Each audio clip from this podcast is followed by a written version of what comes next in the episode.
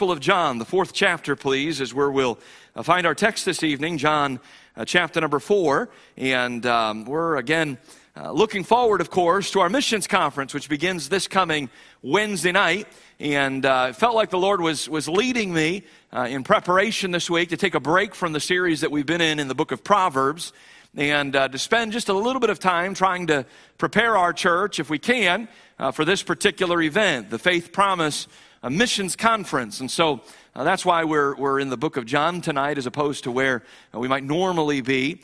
And I'd like for you, if you would, to look with me in verse number 35 of John chapter number 4.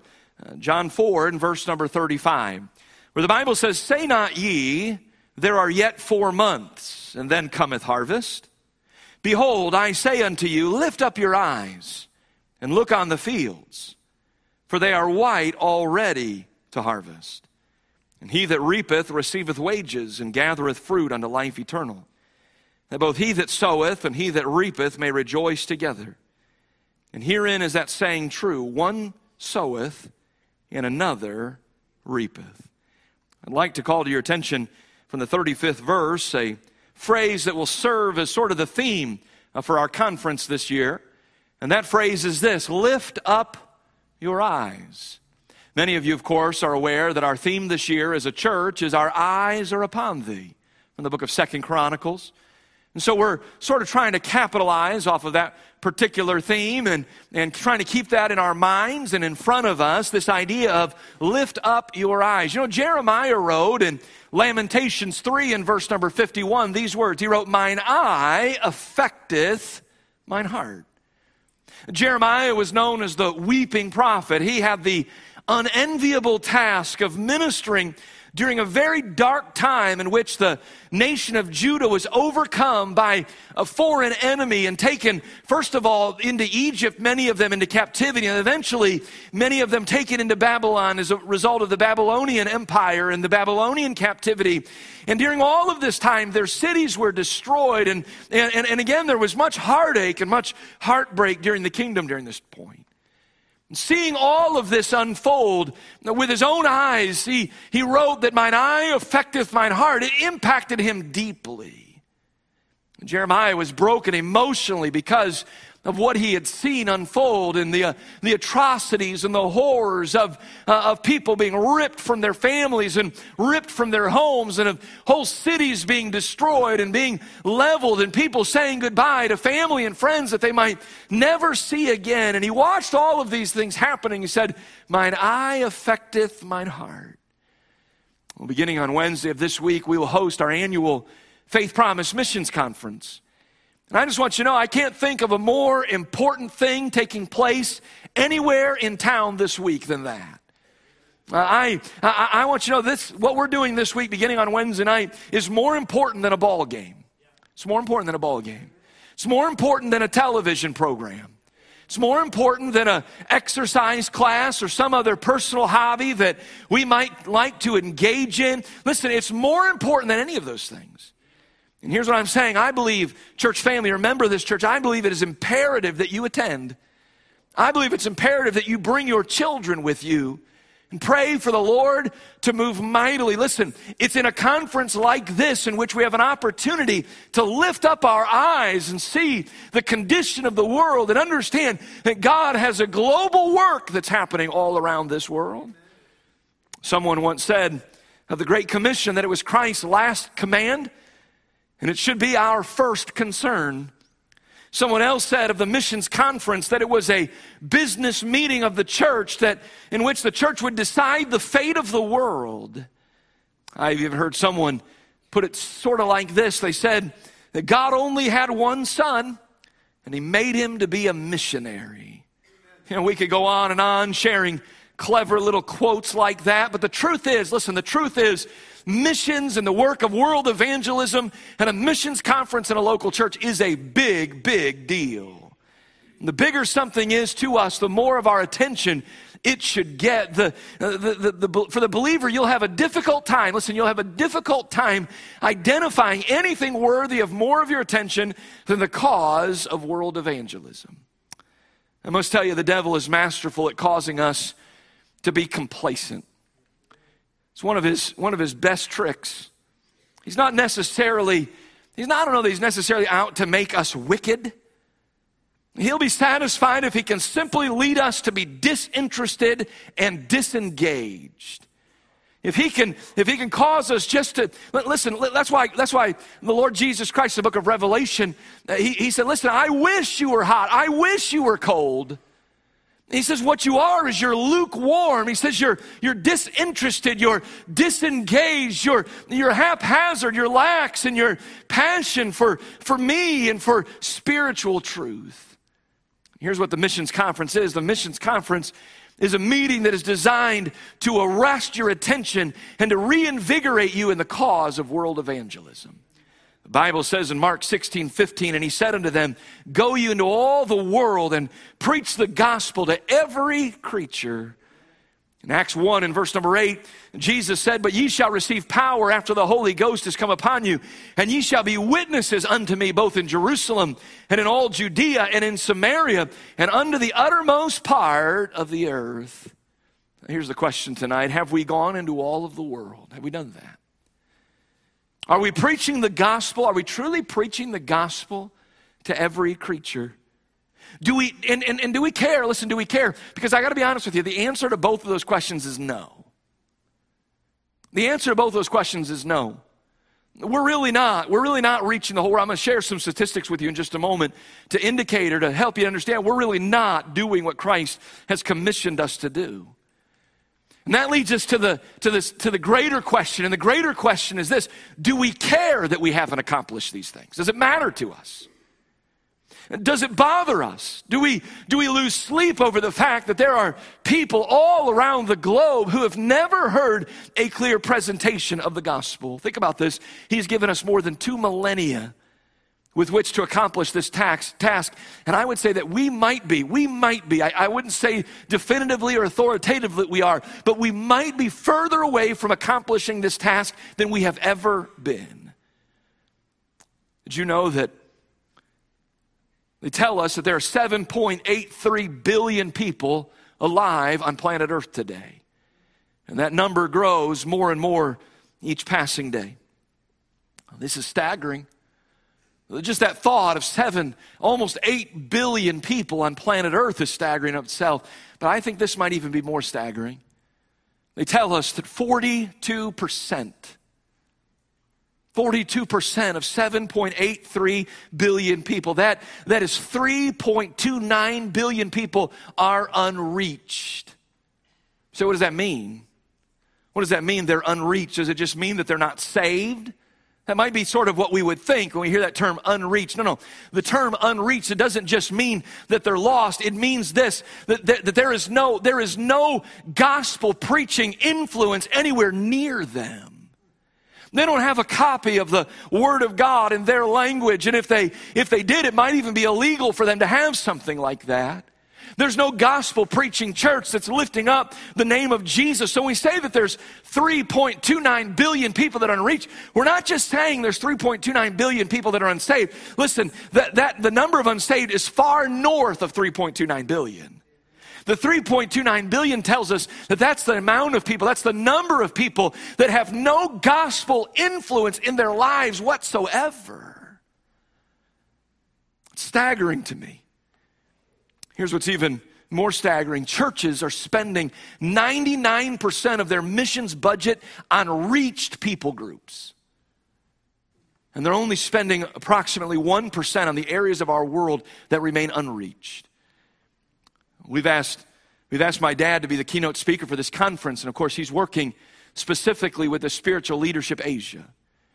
And as a church, we have really taken a lead in this effort and trying to do what we can to print Bibles and get Bibles distributed into that part of the world. We're calling it the Asia Bible Project. And I wanted you to know, church family, that with our Christmas offering and another generous gift that was given just, just around the end of last year and the beginning of this year, as a church, we gave $60,000 to that Asia Bible Project. Here's what's exciting to me since that time, as word has begun to spread that we're doing this, and because of my dad's travels, that sort of thing, the number actually is up over a $100,000 that has been given. Much of that money has already been sent to places in which we're beginning now to print the scriptures, and it won't be long, Lord willing, within the, within the next year, those Bibles will land on foreign soil and they'll begin to be distributed. And to me, that is absolutely thrilling. And I want you to understand that when we talk about this idea of 3.29 billion people, the vast majority of them are in that 1040 window.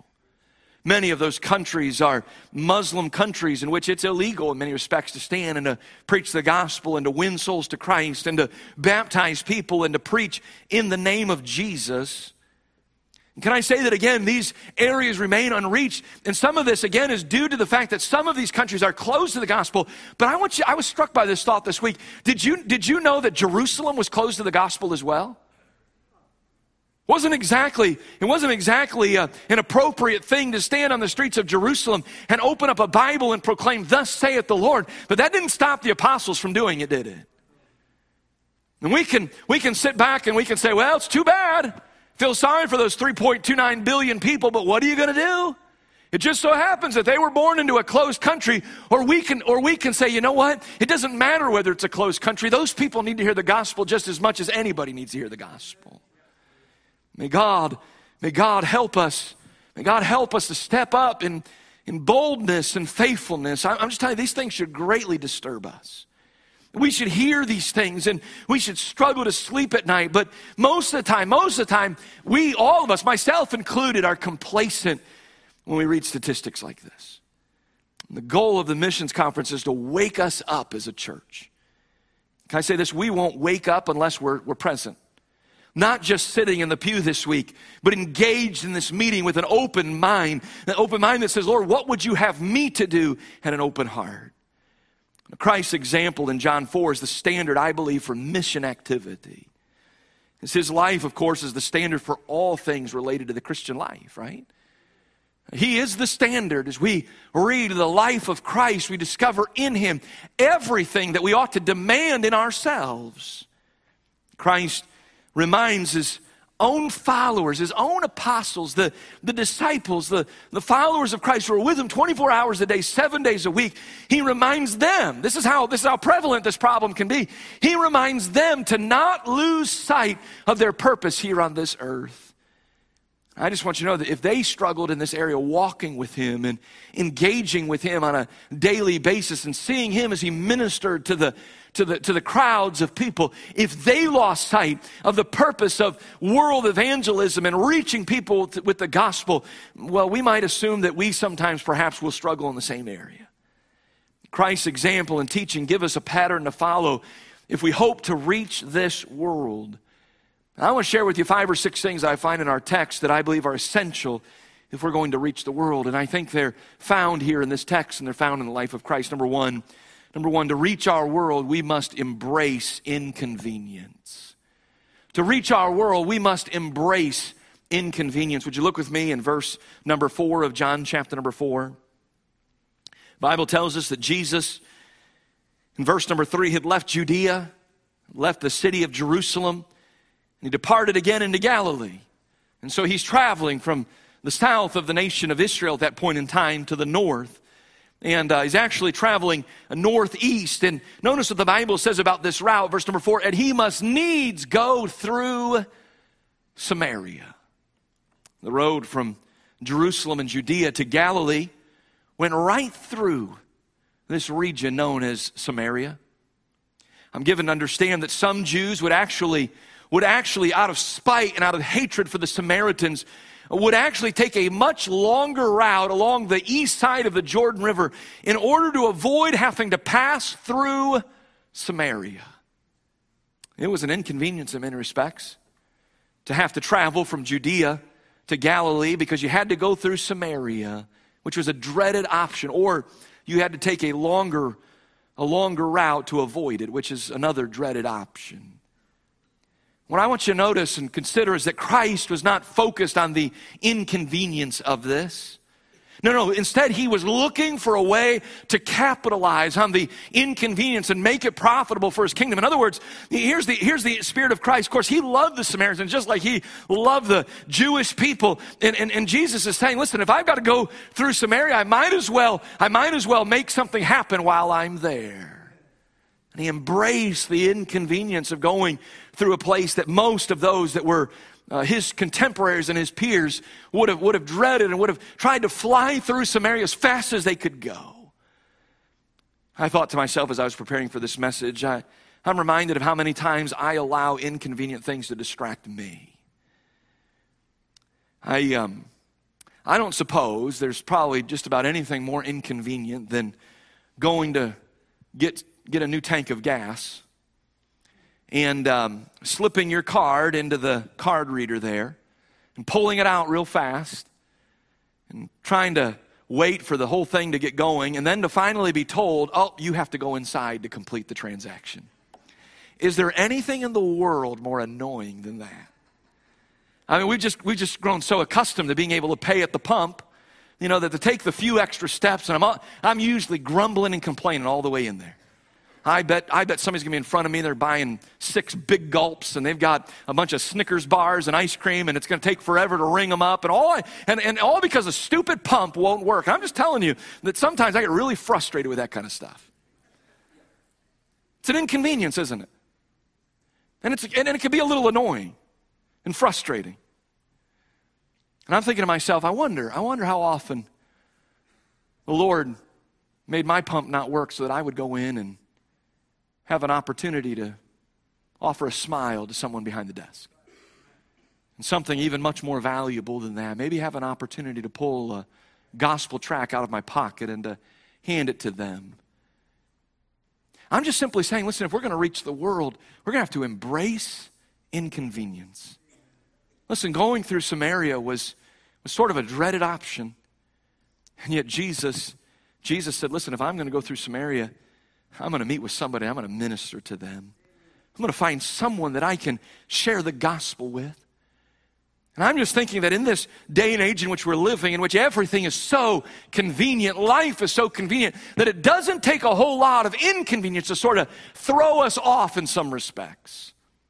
I just wonder every once in a while if maybe those inconveniences aren't God ordained appointments that would cause us an opportunity or give us an opportunity to share our faith.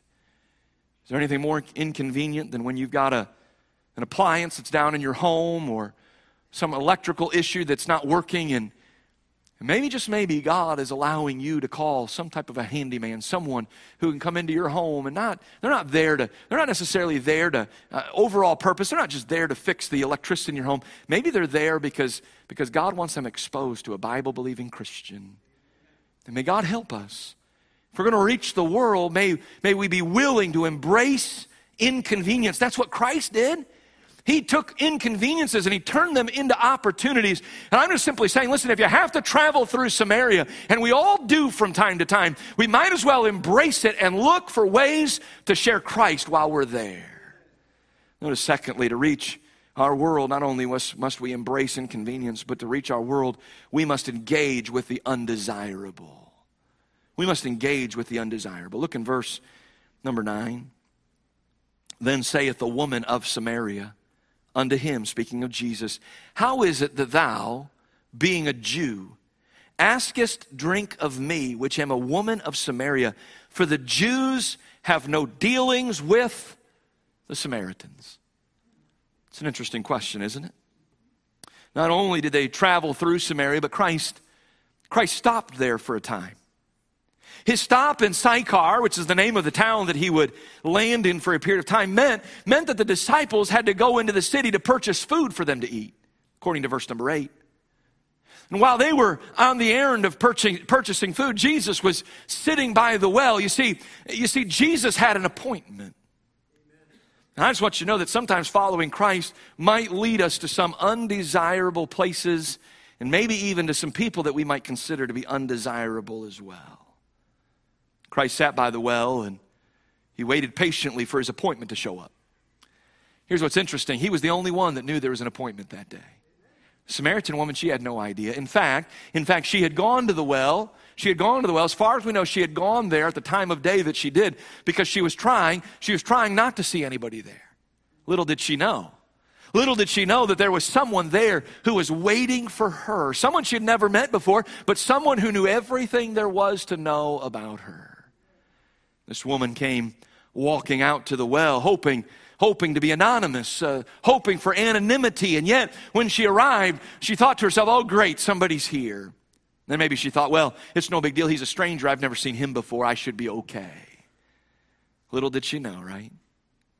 She showed up, the Bible says, and she was the one that he had been waiting to meet with. And as he began his conversation with her, she was sort of taken aback that, uh, that, that, he would speak to her, according to verse number nine. She was sort of blown away by this. You see, Christ did not see her as a Samaritan. He did not see her as an adulterer. He did not see her as an undesirable. No, no. He saw her as a human being. He saw her as a being created in the image of God with an eternal soul who needed redemption. See, Jesus saw beyond some of the things that oftentimes you and I see. Oh, we see, yeah, we can see the race of an individual. We can see the way that they're dressed and the way that they present themselves. And we can see maybe where it is that they live or what kind of car they drive or, or again, how they present themselves, the outward facade. But may God help us. May God help us to engage with every person, understanding, you know, this person may be undesirable in the world's eyes, but this person is loved by Almighty God. Jesus, Jesus didn't look at people as being undesirable. Can I say that we will never reach our world unless we're willing to go to those that we might, maybe because of the way that we were raised or where we live, whatever the case might be, that we might consider to be undesirable. Notice, thirdly, to reach our world, we must be enamored with doing God's will. If we're going to reach our world, we must be enamored, we must be passionate passionate, so, so focused on doing God's will. Look with me in verse number 31. In the meanwhile, his disciples prayed him, saying, Master, eat. So he had this conversation with this woman, and he had identified really who he was.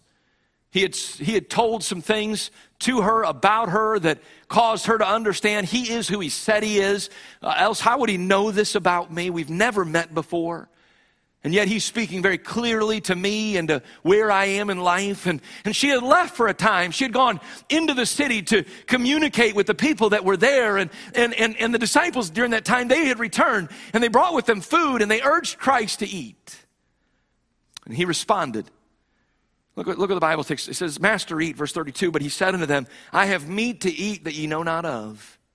Therefore said the disciples one to another, Hath any man brought him aught to eat? So they're sitting here going, Well, who, who brought him food while we were gone? He, he's already eaten, he's not hungry. He, he's, he's full, he's rejecting what we've, what we've brought for him to eat. Look in verse number 34. Jesus saith unto them, My meat is to do the will of him that sent me, and to finish his work.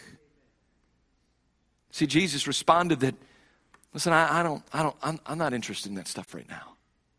Jesus said, Let me tell you what satisfies. Let me tell you what makes me content. It's not the earthly pleasures. It, it, it's not, it's not a, a, a steak dinner. It's not more money. It's not more possessions. It's not a better job or, or, or, an advancement in my career. No, no. Jesus said, My meat, what satisfies me, what fulfills me, what drives me is to do the will of the Father which is in heaven. And I'm just here to tell you, listen, we will never, we will never reach this world. It's no wonder we haven't reached this world. Haven't even come close to reaching this world because we really aren't all that interested in doing the will of the Father. Because the will of the Father is very clearly laid out for us. Go into all the world and preach. And I, I'm just speaking to myself, I, I have a hard time going to the gas station and preaching. Such an inconvenience. Sometimes I struggle to go to my neighbors. I struggle in the drive through to, to be a gospel witness, to be an encouragement and help to people there. I'm just simply saying that if we're going to reach our world, we must be enamored with doing God's will. Number four, to reach our world, we must be earnest to gather a harvest. In verse number 35 again, he says, Say not ye, there are yet four months, and then cometh harvest. Lift up your eyes and look on the fields, for they are white already to harvest. So long as we continue saying someday, so long as that's our, that's our word, we will never, we will never do what God has called us to do. If we only knew, if we only knew how fragile life was, and how every man and every woman hangs in an eternal balance between life and death, we would be much more earnest to go out and to gather a harvest. You know, the fields are whited according to Christ. But we continue, we continue saying, we'll get to it in four months. It's, it's, not, it's not time yet. But you know that this isn't harvest time. This is springtime. This is when this is when, you know, the planting gets done. It's not time to go out and to gather in the harvest.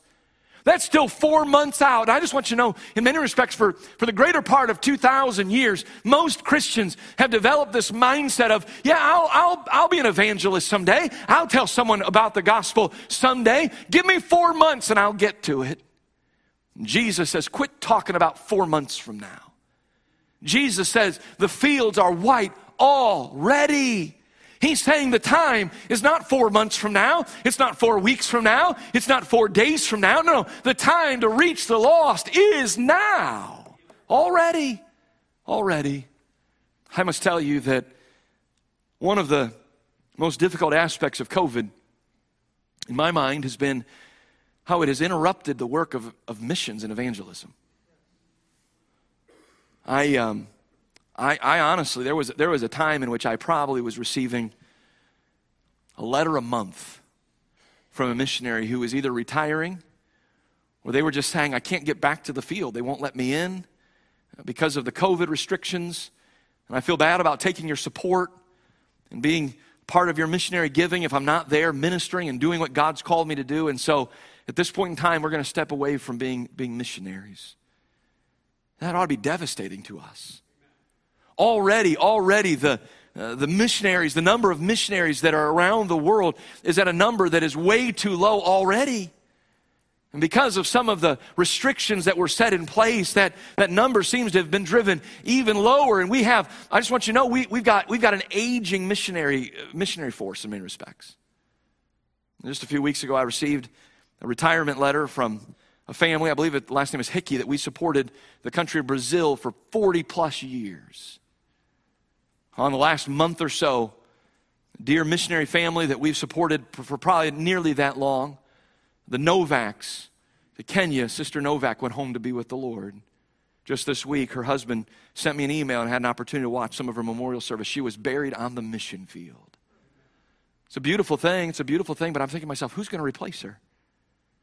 Is it possible there's some young people sitting in this room and you're sitting, ah, that sounds nice. And, and, maybe, maybe one of these days, maybe four months from now, I'll, I'll consider something like that. And Jesus says, don't, don't talk about four months. God's put a passion in your heart, and there ought to be a passion in every one of our hearts. We ought to say, what can I do now to spread the gospel? And, and I, I just got to tell you that this, this, this could be this could go on and on. I mean, some of you have contemplated working a bus route and you've told yourself you'll do it someday. When, someday ever going to get here? Why don't you just start doing it now? Why don't you just say, you know, I, I can work a bus route. By the way, I, I, mentioned the, the little girl that was killed in the hit and run. Last night, city of Cleveland, West 50th and Clark. As I was driving home this afternoon, I received a text from faithful bus, bus worker in our church. And she said, I thought you'd want to know about this. She said, I got a call last night at 1.30 in the morning from that family. She said, the little girl that was killed never rode our bus. She was too young to come, but her brothers came. And they called us. I'm just sitting here saying, man, we got, we got families all over this community who need the gospel now. And we sit around and say, well, one of these days I'll get to it. One of these days I'll get involved. Others have said, I'll, I'll, take a class in the Bible Institute someday. I'll sing in the choir someday. I'll teach a class someday. I'll, I'll share, I'll give a gospel track someday. And Jesus is saying, quit saying you're going to do it someday. Christ urges us to do it now, to do it today, to be earnest to gather a harvest. Number five, to reach our world, it is essential that we look on the fields. We lift up our eyes and we look on the fields. You know, I have a natural tendency, I have a natural tendency to turn my eyes away from suffering and agony. I was talking to someone recently, and we were talking about sports, and I said, you know, when somebody hurts themselves in a ball game, and they show the replay a hundred times, and they zoom in real close so that you can watch the thing as it gets broken or hyperextended or whatever. And I, I, said, I can't do it. I can't do it. I, I, look away. And the person looked at me like, What's wrong with you? You look away. I, I, think that's the. I think that's sort of neat to see all that sort of stuff. And I'm looking at him, going, "What's wrong with you?" you know, the human body didn't wasn't designed to move that way, and I and I don't need to see it. I'm not into that sort of thing. I, I already, listen, I already have a natural tendency that when I see suffering and when I see agony and when I see trouble and problems, to look away. I mean, unless it's my own family, I've, I pretty much convinced myself that the person that is suffering is better off if I'm not around. And, and in, my, in my nervous, anxious state, I, I, think to myself, I'll likely be, be of no help to them. I'll probably just add to the problem. And I'm just, I'm just simply saying, I've gotten really good at looking away looking away. Can I say that if we're going to reach this world, we're going to have to overcome this selfish tendency? Because here's, here's, what, here's what I think. I think many Christians have gotten really good at looking away. And we have a meeting like this, and you're going to see video presentations, and you're going to hear testimonies, and you're going to hear of, of people that are suffering and struggling, people who need to hear the gospel. And, and our natural tendency is to, to, to not look. Why? Because of what Jeremiah wrote. Jeremiah wrote, Mine eye affecteth mine heart. And we're afraid, aren't we? We're afraid that if we look, if we see it, that we might be tempted to get more involved. And I'm just simply saying that's why we have a meeting like this. Because we want you to see it. We want, Jesus wants you to see it. He says, lift up your eyes and look on the fields. And if you and I are going to reach the world, it is essential that we look on the fields. Some of the greatest things that I have done to grow and develop in my passion for reaching people the gospel is to go on a mission trip and to visit some of these places. I've been in some unbelievable places. I've seen the way people live, and it's nothing like here. I'll never forget years ago, we were in the Philippines, and the pastor there that we were working with said, I'd like to take you to preach to the, to the jail. And in my mind, I had what the jail would look like, and it was nothing like what I saw. I'll never forget walking down a little hallway, and and on both sides, on the left and on the right, there were, there were bars there. And I thought when I got there, I'd look inside and I'd see maybe two or three men sitting there. But instead, instead, when I looked inside, I saw sitting there on the floor, practically sitting on top of each other, 45, 50 men. There were no beds there. There were no modern conveniences. There was no air conditioning, and it was really, really hot, and it was first thing in the morning.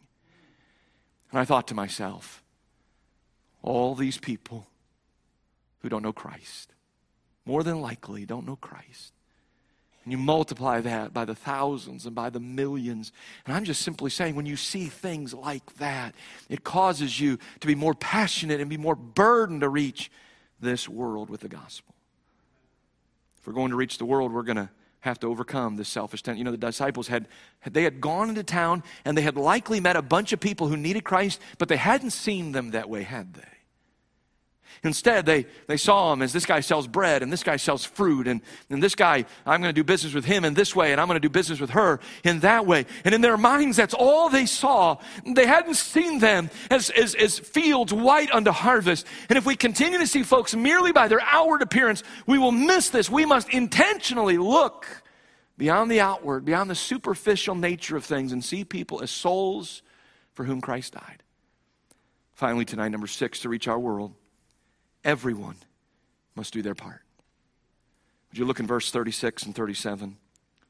And he that reapeth receiveth wages, and gathereth fruit unto life eternal, that both he that soweth and he that reapeth may rejoice together. And herein is that saying true one soweth, and another reapeth. Christ reveals that in his harvest there are sowers and there are reapers.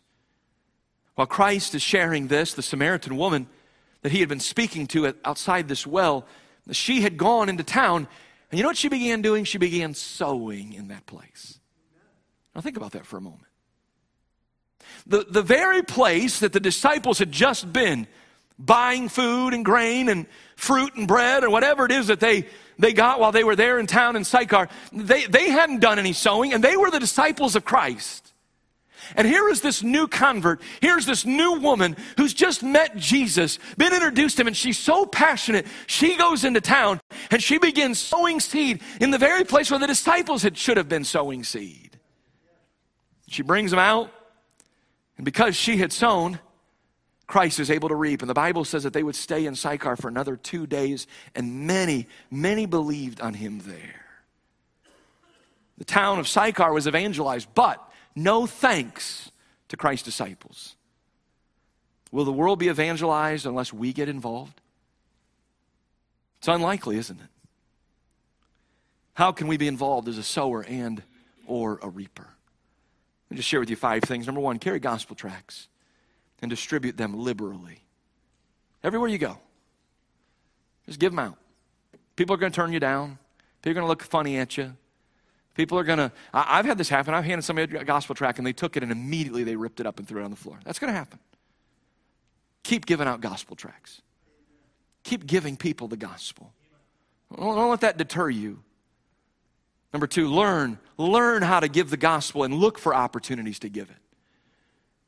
Is it, is, it, is it possible that there are people that are in this church have been saved for 20, 25, 30 years, maybe even longer? And if somebody brought somebody to you and said, hey, can you, can you share Christ with them? Can you preach the gospel to them? That you would stammer and that you would stutter and that you, you you're not even sure that you could do it. If, if, if, if that's how you feel, if that's, so be it. Learn how to give the gospel and then look for opportunities to give it.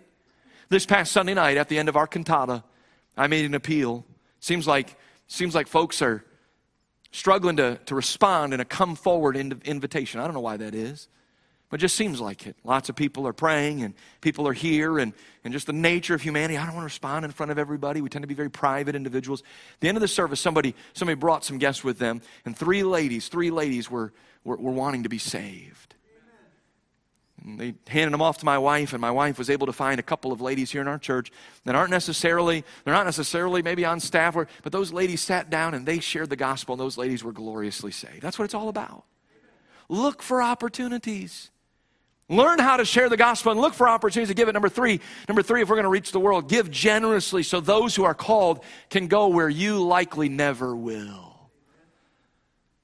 I've been to Africa three times. I've been to the Philippines three times. I've been to Europe on a couple of occasions. I've preached just about everywhere. Only places I haven't preached that there are people, only continents I've never preached where there are people, South America and Australia. I was sharing that with a group of children the other day, and a little kid came up to me. He was a little smart aleck. And he said, You didn't say Antarctica. And I said, Well, there's no people in Antarctica, but I'll, I'll, go, I'll go and preach there as well. You know, the penguins, I guess. I'm teasing. He was, he was a cute little guy. But I'm just, I'm just simply saying, listen, listen, you, you mo- most people in this room are never going to those places. You're never going to get there. How, how, are you going to reach? How are you going to reach those people? Well, one thing you can do is you can get involved through your giving, and you can give generously. You, you can understand, listen, due to the lateness of the hour, I'm going to do a little bit more. And I'm going to give a little bit more so that, so that folks who are called, who are heading there, can get there faster and, and, and can do the work that God's called them to. Number four, what can you do? Pray diligently for souls to be saved and for more laborers to enter his harvest fields. So it's a prayer request Jesus gave, isn't it? Pray therefore the Lord of the harvest that he would send forth laborers into his harvest. And then number five, live consistently the principles and disciplines of the gospel. Listen, we have a golden opportunity this week to become more engaged in the Great Commission. Don't miss this opportunity. Don't miss this opportunity. Listen, Christ has given every one of us an opportunity this week to lift up our eyes and to look on the fields and to see that they are white already to harvest. You have an opportunity this week, Wednesday night, Thursday night, Friday night, and all day next Sunday to be exposed to the work of world evangelism. And your, your attitude and your spirit ought to be, I'm going to be here. And Lord, what is it you'll have me to do? And I'm willing to do whatever it is that you want me to do. Don't miss this opportunity. For you to see the condition of the world. Don't, don't let your children miss this opportunity. For them to see the condition of this world and how they can play a part in sowing and in reaping harvest.